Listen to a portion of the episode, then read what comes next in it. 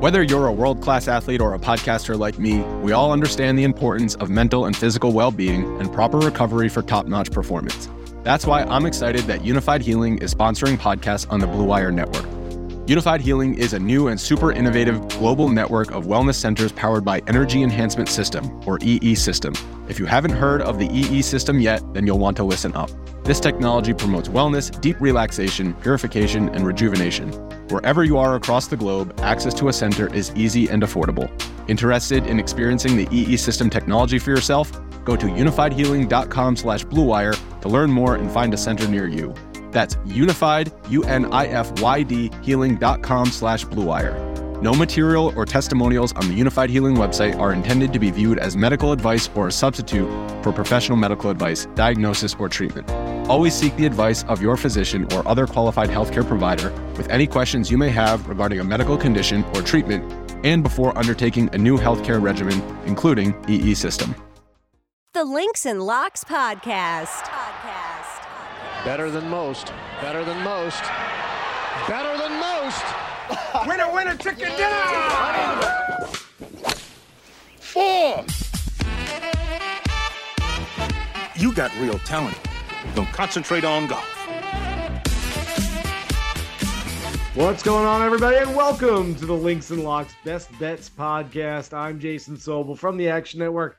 Ben Everill as well. Uh, let's just say Ben Everill is uh, he's not here this week. Uh, Ben's taking a couple of much needed days off. A lot going on in the golf world. We'll get to that in just a second. But first, a reminder as always, the Links and Locks podcast is proudly presented by Bet365, the world's favorite sportsbook brand. Sign up with promo code ACTION to get Bet365's exclusive sign up offer. Bet $1 on any game, get $200 in bonus bets. Must be 21 or older. Offer available in Colorado, New Jersey, Ohio, and Virginia in the U.S. Gambling problem? Call or text 1 800 Gambler. As we move on to this week's RBC Canadian Open, yes, there's some other news in the world of golf. I won't get too deep into it. You came here to this podcast uh, probably looking for other ways to uh, think about the sporting landscape, the golf landscape this week. And so I know there are plenty of other ways to get your fix on all the news that's going on with the PGA Tour, with the DP World Tour, and the Public Investment Fund merger that took place on Tuesday. I've written a couple of articles about it. You can find those plus player reaction at actionnetwork.com and the Action app. Plus, you can uh, listen along uh, to our shows on SiriusXM's PGA Tour radio channel.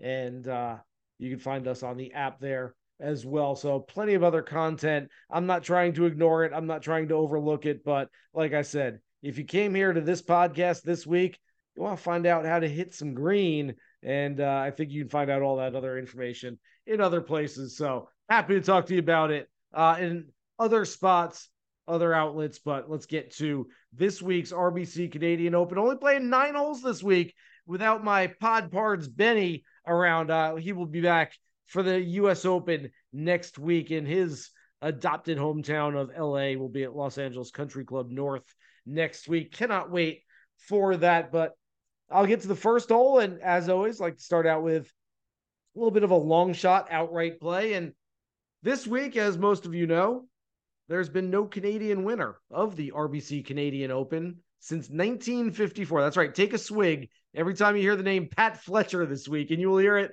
plenty because uh, there have been some close calls over the years Mike Weir, Corey Conners, but no winner of the Canadian Open has been a Canadian uh, born player since back in 54. I think it could happen at some point. I think it's going to happen with an under the radar player. And so I know Conners is the best Canadian player out there, won the Valero Texas Open again this year. Adam Hadwin's knocked on that door. Mackenzie Hughes playing some really good golf. Adam Svensson with a win this season. Taylor Pendrith's a guy that I like a whole lot. But I'm going to go here with Nick Taylor, who's got a couple of runner up finishes already this year one in Phoenix, one at the Zurich alongside Adam Hadwin as his partner. Nick Taylor at 66 to 1 this week, a short, tight Oakdale Golf and Country Club course. Now, uh, we don't know a whole lot about it. It's never hosted the RBC Canadian Open. And uh, quite frankly, we're not going to hear that much about it over the next couple of days because until this tournament starts, all the talk, of course, when players actually stand in front of cameras and microphones, is going to be about the news in the golf world more so than it is about this golf course. So we won't probably learn a whole lot until we see them actually playing on Thursday, but just over 7,200 yards, a par 72.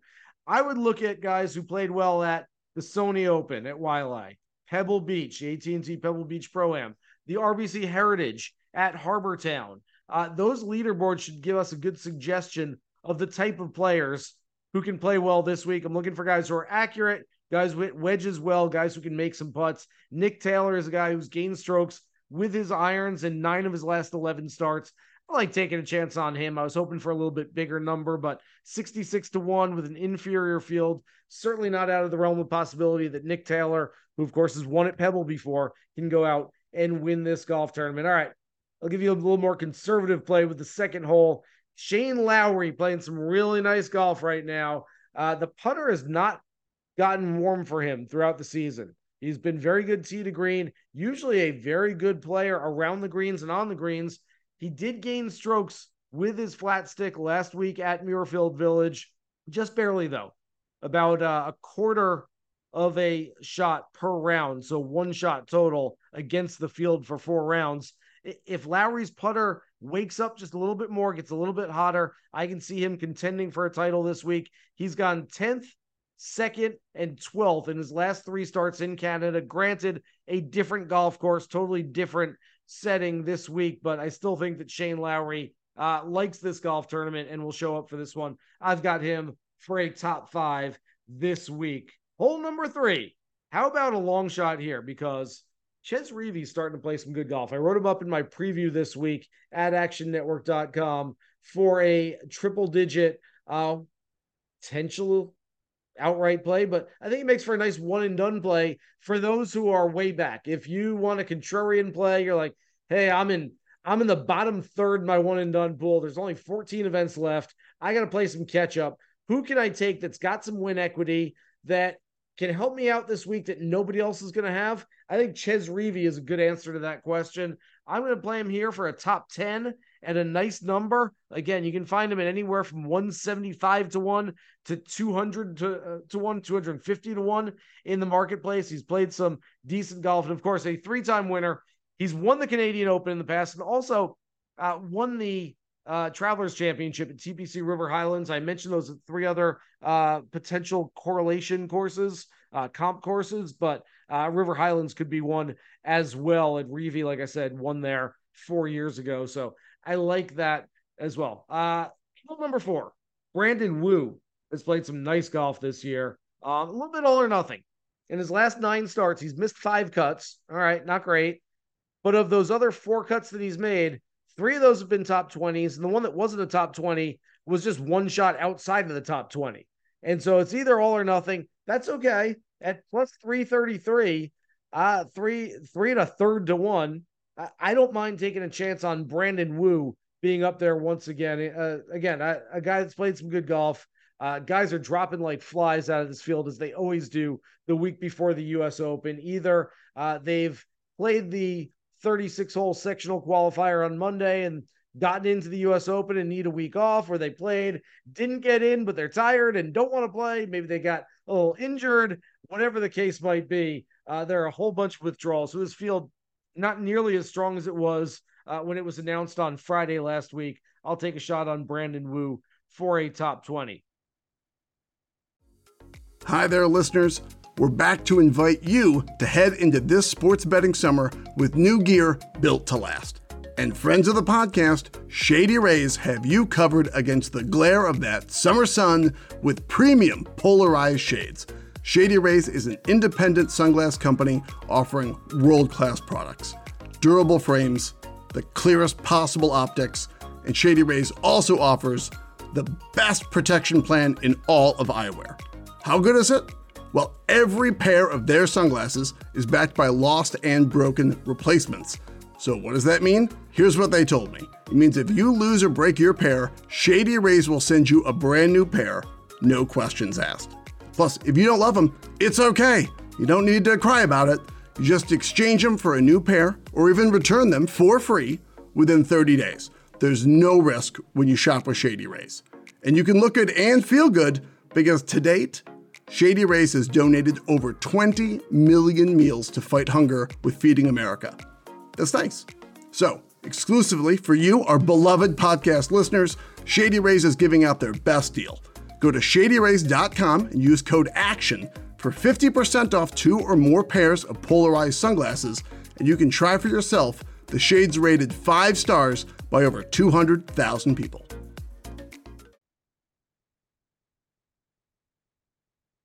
All right, hole number five. I love this play.